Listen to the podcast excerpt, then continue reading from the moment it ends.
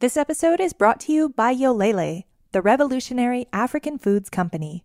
Learn more at yolele dot com. This week's episode of Meat in Three is inspired by the reemergence of Cicada Brood ten. We're talking all about insects. Some people are calling crickets the gateway bug because that's a great introduction to what edible insects is all about. So we found detectable levels of cesium one thirty-seven in sixty-eight of one hundred twenty-two total honey samples that we had. Ah, what is that? Is it tarantula? No, what is it? It's a tarantula. Oh, and they're going to eat it? No, no, no, no. Listen to Meat in Three wherever you get your podcasts.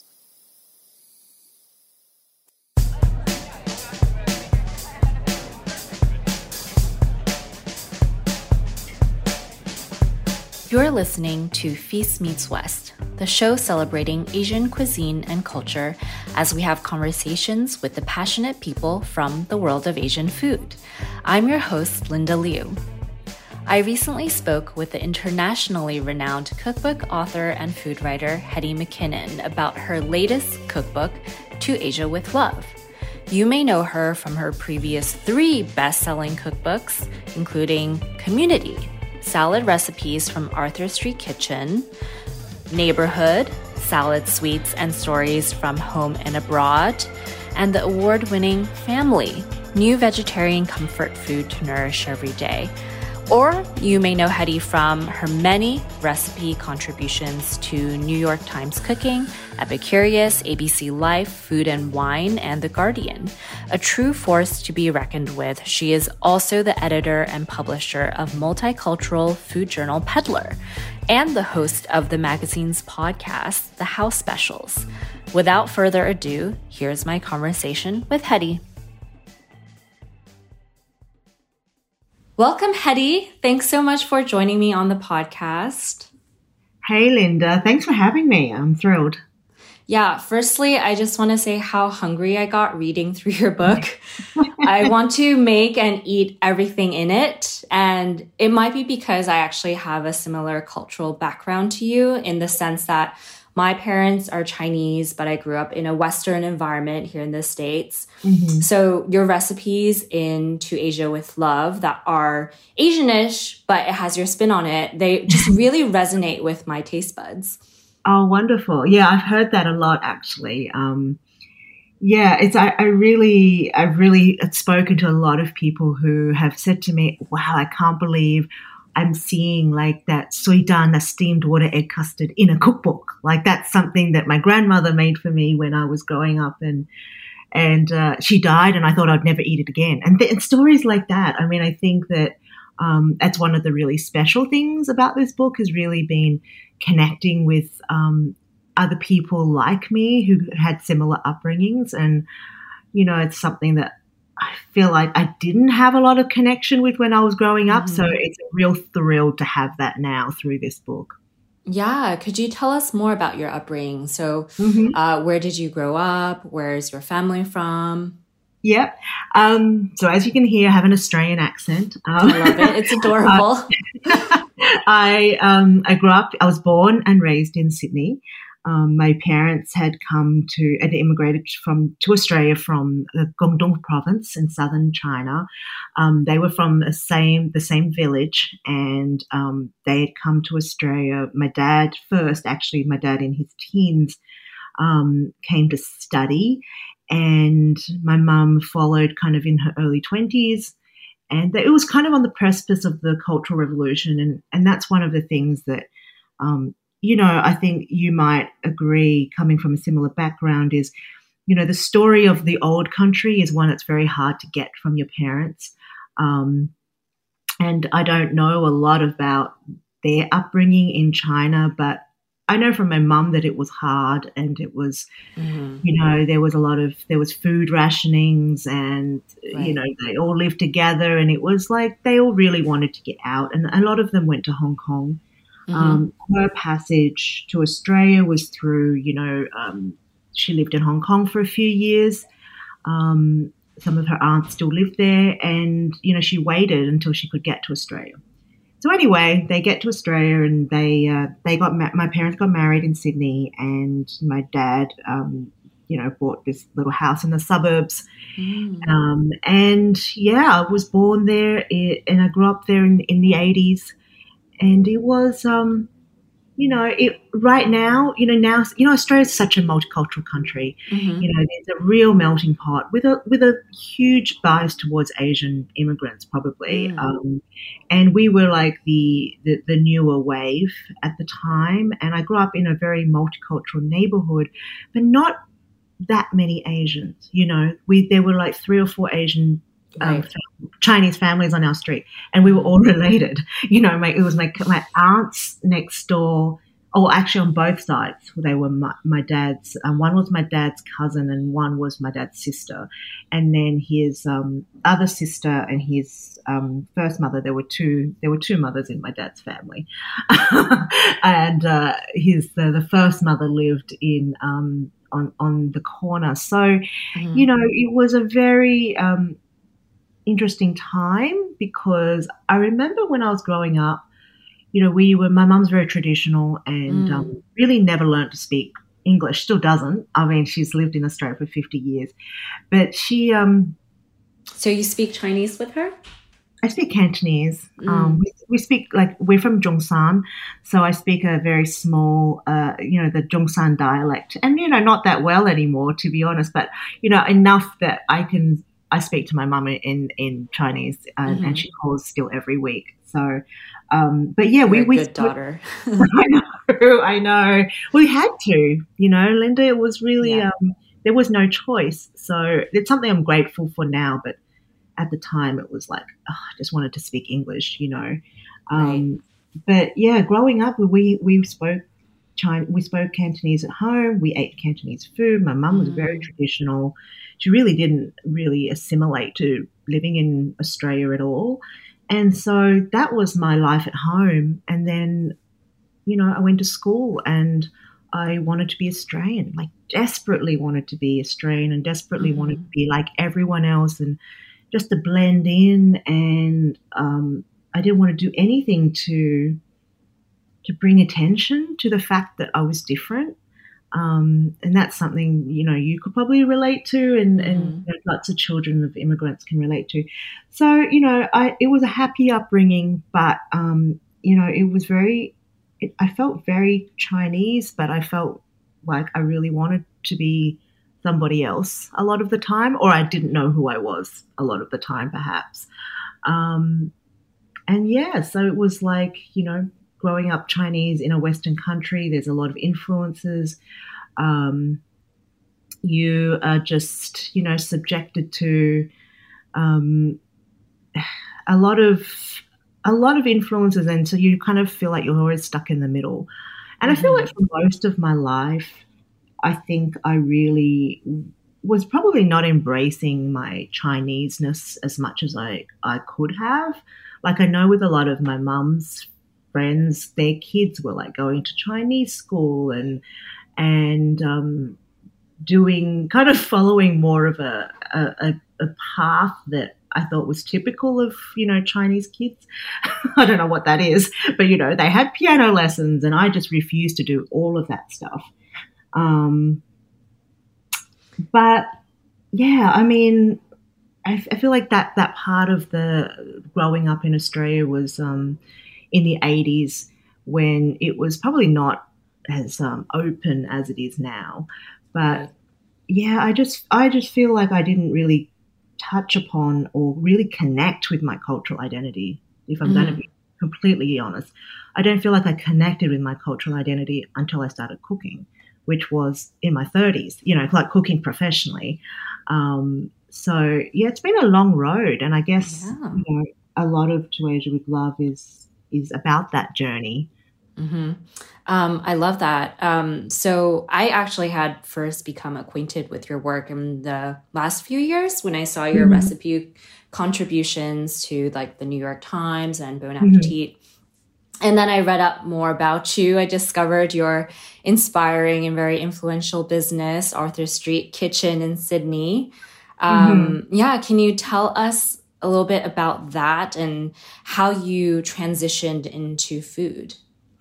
Yeah, so it was really by accident. I mean, I was, um, you know, I, I did that, the, the, the The, the normal path, you know, went to school, went to university in Sydney, studied to be in P R, worked in P R for many years, um, was in living in London, and then my husband and I were in London in the early two thousands, and um, I had my first child there, and then I just felt this incredible, overwhelming calling to go back to Sydney to be with my mum, really. And so we moved back, and then I had two other kids in quick succession. So I have three children.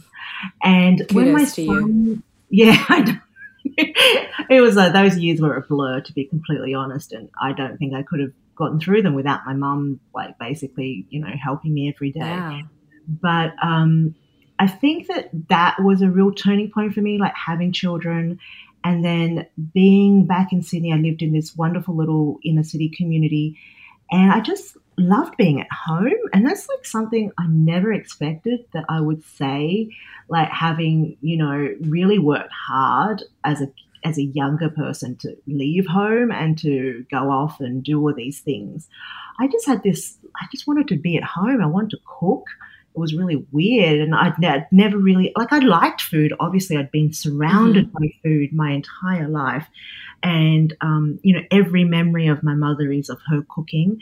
So food was always a part of my life, but it, I didn't think I wanted to make it my career, you know, like mm-hmm. that's something very different. But um, I started, I wanted, I, I got to the point, my youngest son was about one at the time, and I started getting these offers to go back to work, to work full, like part-time, and mm-hmm. go to P R, P R offers. And I really just didn't want to do it. I, and I thought to myself, what can I do to, like, have an excuse to stay at home? So I really, I thought, wow, I, I really love, like, make. I, I'd love to share, like, the foods that I'm cooking at home. Mm-hmm. Um, because I've also been vegetarian for twenty-something years since I was a mm-hmm. teenager. So, um, you know, we ate like kind of these big salads, lots of vegetables, um, and I liked cooking that at home. So I thought, oh, why don't I just, you know, but like kind of put these in a box and cycle them around the neighbourhood. So that was kind of the, the genesis of Arthur Street Kitchen, which had no business plan, no intentions other than really just cooking for the community. Um And that's all I really wanted. Like it, it was never, I mean, I used the word business. It didn't really even feel like a business because it was also makeshift. You know, I cooked from home. Um, I did like registered my, my kitchen as a as a home kitchen, which you can do in Sydney. You can't do that in New York, of course. Um, so I just started cooking, and I think, and it really, I, I really wanted to do an anti. anti-P R things. I didn't promote it at all. I just, you know, I think I made like these little postcards. I mean, this was in two thousand eleven, so it really wasn't even that long ago, but it was really pre-social media. Mm-hmm. Um, we, I made these little postcards and dropped them around the neighbourhood, and the first week I think I had four orders. Three of them were my friends, and one was from a, a real estate company like up on, like around the corner from my house. And you know, it was really quick. Like people ordered the food and they started telling each other about it. And soon I was like making, delivering eighty salads a day, mm-hmm. um, all on my own, on my bike. Um, I was really learning to cook while I was running that business. You know, while wow. every week I cooked, I only did it twice a week. So Thursdays and Fridays, I would send out a menu on a Wednesday. Um, by email, like no apps, like nothing fancy. And then I would sit there and write down orders in a notebook. I still probably have those notebooks of every order that was ever taken. Um, and then I would, you know, cook everything at home, box everything myself, and deliver them myself. And it was just, it, it became like this magical, magical time because mm. I was meeting people. I was, um, you know, having these amazing conversations on doorsteps on, and on street corners. Mm-hmm. And I just saw the new strangers became friends, and they're still my friends. They're still very dear friends of mine. And so it was like this connection, you know, this amazing connection um, over an exchange of a salad box. that became to mean everything to me. You know, like I never would have imagined that cooking would bring so much to me on a personal level. And during this time, my mum was with me. Like every day I was cooking, she would come and kind of like babysit my young son. That's great bonding. It is. And while she was there babysitting, you know, she was such a, she was such a typical Chinese mum. She'd be doing everything else. While she was babysitting, she would be helping me chop vegetables, washing the vegetables, you know, telling me how to do things and telling me what I was doing wrong, which was a lot of things, obviously. Um, and she, we would just be in the kitchen talking. She would like, and there was just like this mag- wonderful um, time for me where I saw a real different side of my mum, like other than just being my mum. It was just like, well, I was then a mum, and we kind of like were just kind of we were Sounds together. Sounds like she was your partner. Kind of, yeah, like unofficially my partner. Mm-hmm. Um, and she was also like discovering a lot about food from me at that mm. time, because I was not really cooking Asian salads. They were like, you know, lots of different inspirations, but a lot of Middle Eastern stuff. I used a lot of spices in my in my cooking. And so she was also discovering a lot about food at that time. So it was just this amazing kind of give and take situation. And it really made me think about food, A, food and the impact it had had on my life and mm-hmm. that it can have on other people's lives. And I guess, you know, the journey over the years has been seeing, you know, really looking at the, the role food has played in my life and and that connection, the connection that I had with the locals of my community was, is kind of like the connection that I had with my, my heritage and my mum. Um, but like the food was all, food was such a bridge, you know, for me it was has always been a bridge to um, building understanding between people and um, between places and between cultures. And so I guess that feeling of connection has really underscored all the work that I do in food um, up until this very day. Yeah, that's a beautiful story. And Um, did that end up leading to a couple book deals in Sydney? Well, yeah. So the funny thing is um, I was cooking and, as I said, you know, I was learning about food as I was cooking for my community. And a couple of years after um, after I started the business, I started getting these, like, people would email me saying, oh, you know, I really want to make that carrot salad for my friend this weekend. Can you send me the recipe? And so I was like, oh, wow, I don't really have a recipe. So I started writing down some recipes and emailing them. These were to my customers and just sharing that way. And there was this one week when I was out delivering salads when three different customers said to me, you know, you should really write a book. And really that was the first time it had really dawned on me that these recipes could be written down into a collection. So I did that. And um, in two thousand thirteen, I self-published my first book, called Community, um, and I was it was really only made for the people of my community. I, ne- I never expected it to be anything. Um, really, I did not expect it to be anything. And I printed a thousand copies because that was the minimum print run. And I um, I started, you know, and, and I put it on my website or something. And little did I know, like in three weeks, it sold out, like a thousand copies. And I was mailing them out. Like I'd be, you know, I was doing, it was all mail order. And it was like this strangest thing. I was like, why are people buying this book? Like this is like, this is weird, because it was written, you know, very much about my business. And um, and, and uh, the recipes were just the, the recipes I was serving up. So it was a really strange experience. And then I had all these back orders and, um, I was about to reprint my second, you know, like the next more to fulfill all these orders that I had that I didn't have enough books for. And then, um, you know, serendipity has really, you know, been a huge part of my, my career in food, actually, because on literally on the day I was about to approve the second print run, I got a phone call out of the blue from a woman called Mary Small, and she, it turned out, worked at a publisher's and had seen my book at her friend's house. And her friend was not even someone I really knew, but he shared an office with one of my customers, and had he had seen the book and he'd taken it home to have a look at. And whilst this this Mary was at his house, she saw the book, wanted it, and then apparently had pitched it to her company even before she'd even spoken to me. So by the time I got that phone call, it was already a done deal in her head. Like, she had pitched it, they wanted to publish the book, it had already been approved. And it was basically like, we're gonna, we want to publish your book nationally. So I was like, okay, all, all right, you've just saved me from having to print more books and being. Yeah, talk about the power of community. Exactly, and it's like, it's really one of those things. And so when the book came out, uh, was released nationally by Pan Macmillan in Australia only. Um, it was launched around Mother's Day two thousand fourteen, so around May two thousand fourteen, and it was then again the power of community that really launched that book. I didn't really do any press. I mean, I wasn't well known in Australia at the time.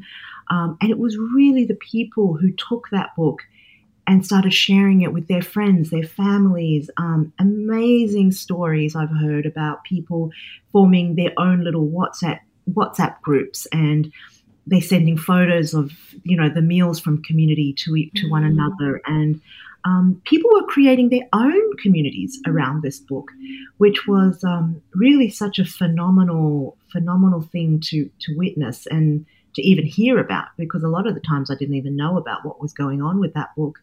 Um, and so it, that was the same year that I actually left Australia. So mm. um, a few months later, my husband was offered an opportunity to move to New York for his work, and um my business was getting hard at the time because it was because, because the book had come out. I was getting a lot of attention, mm. and people really wanted a part of it. They wanted to order, and I just didn't want the business to grow. I really just always wanted to keep it small and for my community. Right. And it was really hard with a lot with all this attention and all this demand. So I thought, hey, I could do this again in Brooklyn. I could start from scratch and rebuild this business in a different city. So when the op- offer came to move to New York, I jumped at it. I was like, yes, you know, I, I can do this again, because my my passion is really not in ha- in having a huge business, but mm-hmm. it's in, in feeding people, like that real one-on-one um, contact. That's what I really craved and wanted. So we came to New York, and um, at the time I was offered by my publishers in Australia to write the second book, called, which is called Neighbourhood. And I'd said to them, yes, I'll do the book, but I don't want to do it till I get to New York, because um, I, I really wanted the, the move and, and the changes to be, to really inform the book. Mm. Um, so that's what I did. I mean, we arrived, we travelled for a couple of months before we arrived in New York in January of two thousand fifteen, and it was one of the coldest winters in New York for a very long time. It was a real shock to me, actually, because, you know, having grown up in Sydney where it's kind of nice all year round. Um, and I wrote this book, you know, kind of came, it kind of poured out of me in three months.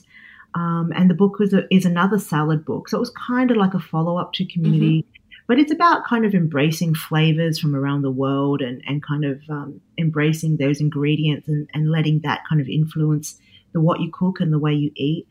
Um, and that's really kind of, and even though I did have aspirations to cook um, after I moved to Brooklyn, I did do this, the delivery business for about six months. Mm-hmm. I did pop-ups. I had a studio um, for a while where I did pop-ups and, you know, kind of rented it out to other people.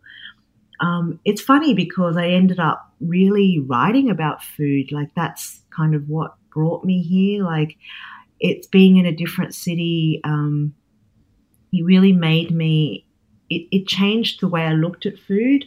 Um, it changed the way I thought about food. And it really made me very nostalgic for um, the flavors of my childhood, and and wanting to share those stories as a as a different way of connecting with people. And so I really just ended up um, writing a lot and starting my publication Peddler in two thousand seventeen as a way of really leaning heavily on those memories and that feeling of nostalgia and the connection that that can bring you. So, yeah, I mean, I didn't end up having that same delivery, you know, that amazing community delivery business that I thought I would coming to Brooklyn, but I still think I have a very strong community, just a different kind of community, if you know yeah. what I mean. Well, what an incredible journey, Hetty. Yeah. uh, cross oceans and um, with so many different projects. Um, all right, we're going to take a quick break and we'll be right back with more Feast Meets West.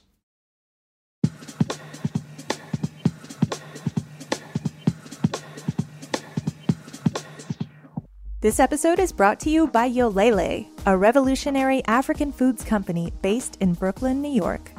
Yolele was founded by Senegalese chef, activist, and cookbook author Pierre Thiam.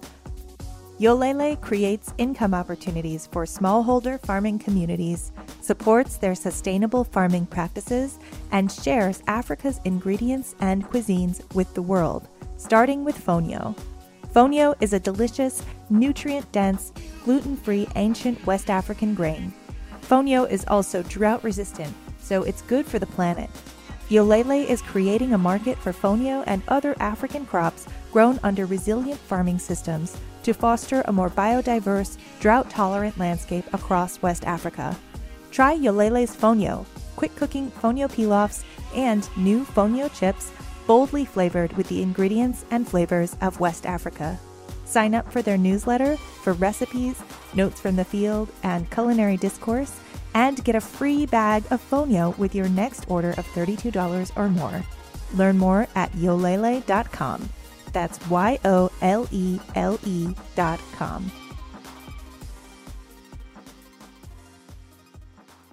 Welcome back. You're listening to Feast Meets West. Uh, so, Hetty, how did you land on the concept for your latest book, To Asia with Love? Yeah, I mean, I think the way the book's come to me, every single book has come to me just um, as a almost like a personal yearning, you know, to tell a story. Um, so after I wrote Family, which was my third book, I knew immediately I wanted to write an Asian book because there was, in all my books, there's an Asian chapter actually. Um, but after I wrote Family, and it was kind of around the time I was working, doing a lot of work on Peddler, which is my multicultural food journal, um, stories of home and uh, stories about Asian food and just that uniqueness of that culture, um, of Asian culture. It it was something I really wanted to talk about and I wanted to share. And I guess, you know, at the, in the very beginnings, I saw it as um, a book about my homecoming, uh, which sounds weird because I don't I live in New York right now, which is, you know, not where I grew up. But I see the homecoming as in these flavors, as in these mm-hmm. recipes, um, of really like revisiting my childhood, the flavors that I love the best, and embracing those. And on the other hand, kind of announcing to the world, look, I'm, you might see me as this person that makes salads. You might see me as Australian if you, you know, hear my voice, but I'm actually Chinese. And I think it took me a really long time to really feel like I was in that place, to really embrace that and to make a statement. And to me, To Asia with Love is that statement. It is me like coming out and saying, I am really proud to be all these things. Mm-hmm. Um, I, I'm like, I, I want to celebrate that, and I want everyone to know this is what I grew up with. This is the person I grew up, you know, these are the flavors I grew up eating, and I'm so proud of that. And I want you all to experience this generosity in, in flavor and food. And that's what To Asia with Love is. Um, and I just feel like I've been so lucky that people have embraced it the way they have. Um, people from all walks of life have come to me with um, just stories of how they feel connected mm-hmm. to these the stories that I'm telling in this book.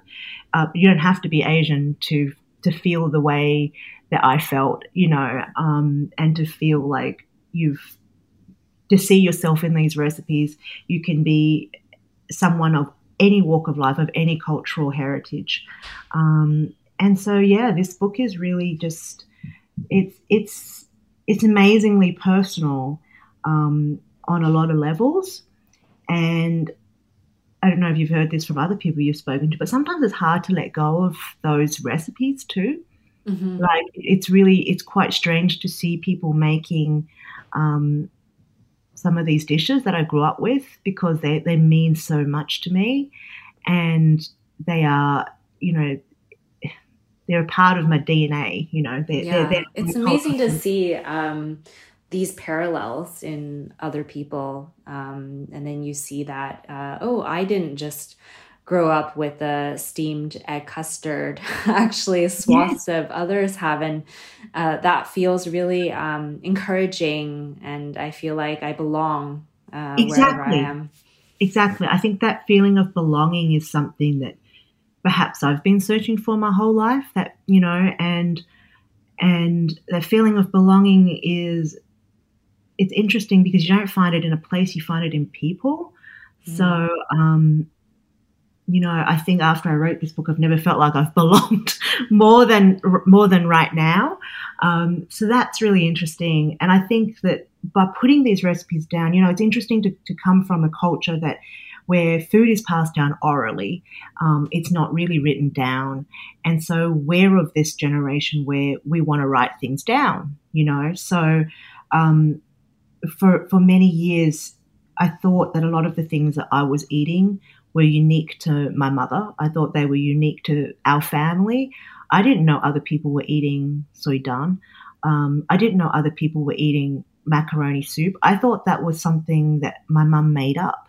Um, I absolutely did. And and funnily enough, you're going to laugh, I thought it was a dish that she had made up until about two years ago because I'd never seen anyone write about this dish or talk about this right. dish. Um, but I went to Hong Kong. I, I mean, I've, I've been to Hong Kong twice in my life, once when I was a child and once two years ago when I went back for work. Mm-hmm. And when I was there, I remember I walked past McDonald's, and I, I like looking at McDonald's menus in different countries, mm-hmm. and they had macaroni. Yeah, I know. Yes. And they had um, macaroni soup on the menu. All your favorite breakfasts. Yes, and I was like, "What is this doing on a McDonald's menu? They stole this from my mum. How is this possible?" And then I realized every cafe in Hong Kong that I went into had a macaroni soup on the menu. And so I'm like, wow, this dish that I thought was my own dish, like something that my, only my mum made, this is from Hong Kong, which is, you know, somewhere she lived for a few years.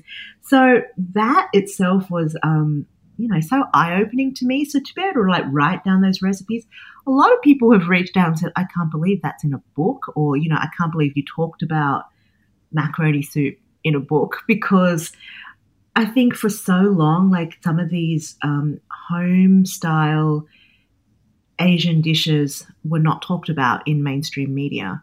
Um, it's not uh, just so many, you know, like the, the lens of mainstream media for so long was based upon Western foods and European-centric mm-hmm. foods, and the only Asian foods that were given, you know, any any space were things like dumplings and noodles. And of course there's dumplings and noodles in, in this book, but there's also a lot of other dishes um, that are not so well known. But hey, you know, Asia's the, one of the biggest continents in the world and as, is the most populated, and lots of people are eating these dishes. They're yeah, just not it's time to write about. write it down. Absolutely. And not so, take it for granted. Exactly. So, like, even though maybe in America, like, you know, steamed water egg custard is weird uh, to to those, you know, people that live in America, for, you know, a lot of people in the world, billions of people in the world, it's it's actually not unusual at all. It's everyday food.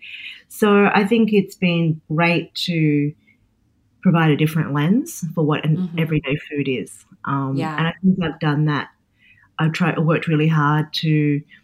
Actually, I wouldn't even say I worked hard. I just actually recorded the things that I was eating, and and that has um, resonated with lots of people. So that's been wonderful. And it's also wonderful to have a, a moment where you're bringing attention to a dish that is not as um, that has not been you know, given that much love in the media, and lots of people go, oh, I love this. You know, I would eat this every day, or um, I could make this and put my own spin on it. And I kind of love that about food, is the way it evolves.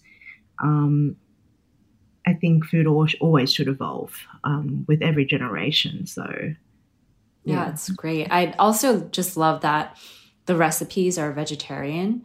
And yeah. you make a point in your book where you say there's a myth that there's so much meat in Asian cuisine, but the yeah. truth of the matter is that's really just the case in restaurants and not, not mm-hmm. so much in home cooking. Yes. Um, uh, at the same time, you're not shouting it from the rooftops like, oh, meat eaters, beware, this book is only for vegetarians. It's actually really so accessible for everyone, isn't it? It is. I, I've had a lot of people say to me um, they've cooked halfway through the book and then realized it was vegetarian, which is hilarious and just such a win for me. Because yeah, it's um, a compliment. It is, because like for so, I mean, for my, I've been a vegetarian for a really long time, so Um, going about vegetarianizing the things that, you know, I ate when I was younger um, has just been a real natural thing for me for the last, you know, thirty years um, or twenty years. It's been, and so the nothing in this book is forced at all. It's just really just the way that I've um, adapted the things that I grew up eating. Um, I mean, I grew up eating. Before I turned vegetarian when I was nineteen, I ate everything, you know, like, and that means you would know that coming up, coming from a Chinese family, we eat like, you know, you, pig's intestine soup as a normal everyday meal, tr- tripe as a normal everyday meal. I'd eaten everything. So um, the, the joy in that is that I got to experience those textures and flavors.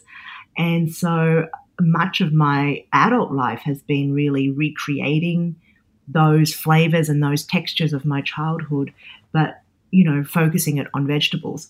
Um, so, yeah, I mean, I really never, ever since my first book, I've never harped on or shouted about the fact that, that my books are vegetarian, because for me, um, you know, I want food to be inclusive, and I believe that my recipes are incredibly inclusive. And so I think when you put labels on food, like things like vegetarian or vegan or gluten-free, mm-hmm. I think it. Um, a lot of people think that they're missing out on something, um, but what I think, the way I see my own food is that it's you're actually not missing out. You're gaining. Mm. Um, you're gaining so much in in texture and flavor, um, but also in knowledge. And so I think that yeah, the labels aren't important to me in the food. It, it's more about the stories of the recipes. Yeah, I love that philosophy. Mm. Um, so you've now lived in so many different major cities. Um, what's next for you and the family? W- where do you see yourself in uh, two or three years from now? That's a good, really good question. I really don't know. Um, I don't see us leaving New York for a while, actually, because we, we, we got to this stage um, living here where our kids started getting older. And so they're very much entrenched in their lives here, you know, with school and everything.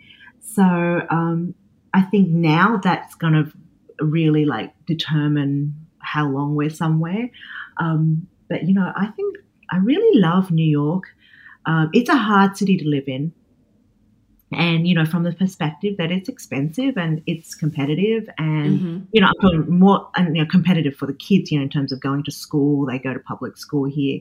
Um, and it's and it's a it's a real rat race, you know, it's like you're constantly hustling and, and there's a, but on the, the flip side of that, there's a lot of opportunities, and I like the person I am here. Mm-hmm. And I, I mean that in that. I work really hard. I feel very creative. I'm always inspired by things when I'm when I'm here. Um, I love the friends that I've made here that have become like family. Um, friends that are from also, you know, transplants from other cities. Right. Um, and it's just this different. Um, it brings out a different mode of storytelling in the the way I write about food, um, and I like that. So. I guess I'll be for the foreseeable. That's great. Um, we'd love to keep you here, Hetty. Maybe forever, but who knows? Yeah. So speaking of work and, you know, other creative projects, what else are you working on? I mean, you've done so much already with the with the books, and you yeah. have your own podcast and yes. the um, Peddler magazine as well. Yeah. So um, Peddler is this, you know, beautiful, wonderful experience that is always there in the background. Um, my My wish in life, my ambition is in life is to bring Peddler more into the forefront of my work. Mm-hmm. I feel like in the last few years, you know, I really do see myself um, as a as a professional kind of cookbook author, I guess, because I'm always working on a book. I feel like in the last, you know, five, six years, like, there's never been a time where I haven't been working on a book or promoting mm-hmm. a book or, you know, something like that. So, um it takes up a lot of my time, but in the last few years, Peddler's been this wonderful kind of diversion that I have once or twice a year. We put out one one or two issues a year, um, and it's just a really different mode of storytelling when you don't have any commercial pressures, and you can basically just tell the stories whatever you want, um, you know, within within a theme. And it's amazing to work with a lot of young writers, a lot of first-time writers, all from different backgrounds. Um, and I'm really proud of the work we've done in terms of working with actually one hundred percent women so far. Oh, we we not nice. we didn't start out as a women's magazine mm-hmm. or a um, or a you know or a magazine just for people from diff- like different cultural backgrounds. Um, but that's the way we've ended up. I mean, there's a lot of Asian voices which we um, who we work with. There's a lot of voices from all over the world, um, and we just it's it's a it's a real kind of high point in, in my career to have established that magazine, to have given a voice to so many different people, um, and then we started the podcast. I guess it was two years ago. We've had two seasons, and we're, we've only done one season a year so far. Um, but that's a different. It's been such a fulfilling way to tell stories, as as you know, like the audio stories mm-hmm. and connecting to to people through voice is um, a very different way of telling stories. So we are working on the next issue of Peddler, which is probably going to be out in the fall, um, and also the next the next um, the next season of the podcast, which we haven't started yet. But once we once we start, we we do it quite quickly. Yeah. Um, So there's always, you know, it's interesting to see. I always saw the books as um, commercial, because they have to be commercial. You know, books have right. to be, have to appeal to a large audience. Um, and I always saw Peddler as like this independent little project that didn't have to appeal to a lot of people. Mm-hmm. So it's interesting into twenty twenty-one to see those two worlds converging, because mm-hmm. I, I do believe they actually are. You know, like Peddler started off as real, and it still is, is just real kind of personal narrative um, without, you know, having any constraints. And now I see, and, and To Asia with Love is definitely as far as I've gone in, in, in a book, in real personal narrative and telling a very small story. And I do see those two worlds converging. So that's a really interesting kind of insight into the world of food media um, in twenty twenty-one. That's great. You're basically trying on all the hats, and now you're playing a editorial role as well. And it's so yeah. exciting to see you flex your muscles and uh, food storytelling in different ways. Yeah, thank you, Linda. Yeah, you're an inspiration, Hetty. Thank you so much for chatting with me. Um, for our listeners, uh, where's the best place to purchase your book? Uh, well, the To Asia with Love is available everywhere. Um, it is, yeah, at your local bookstore, and, and always support your local bookstores. I mean, that's been a really huge part of the last few years um, since I've had books coming out in America is is really kind of, you know, supporting those indie bookstores um, and bringing the bookstores back. Mm-hmm. Um, so, yeah, everywhere. That's great. And um, you must be active on the grams and social media as well. Uh, where should we follow you online and across mm-hmm. your various projects? Yep. So my um, my Instagram is just at Hetty McKinnon. And you can find my work at Peddler at, at Peddler Journal. And I have a website, which is, um, it's still my old website, actually. So it's Arthur, w w w dot arthur street kitchen dot com. Sounds great, Hetty. We'll be sure to follow across everything. Oh, thank you so much for having me today. It's been a real pleasure to talk to you, Linda. Thank you. And that's it for our show. Thank you, dear listeners, for tuning in. We truly appreciate your support, and it would mean so much if you could leave us a rating or review wherever you get your podcasts. We'll be back in a couple weeks with another conversation from the world of Asian food. Feast Meets West is powered by Simplecast. Thanks for listening to Heritage Radio Network, food radio supported by you. For our freshest content, subscribe to our newsletter. Enter your email at the bottom of our website, heritage radio network dot org. Connect with us on Instagram and Twitter at heritage underscore radio. You can also find us at facebook.com slash heritage radio network. Heritage Radio Network is a nonprofit organization driving conversations to make the world a better, fairer, more delicious place. And we couldn't do it without support from listeners like you. Want to be a part of the food world's most innovative community? Subscribe to the shows you like, tell your friends, and please join the H R N family by becoming a member. Just click on the heart at the top right of our homepage. Thanks for listening.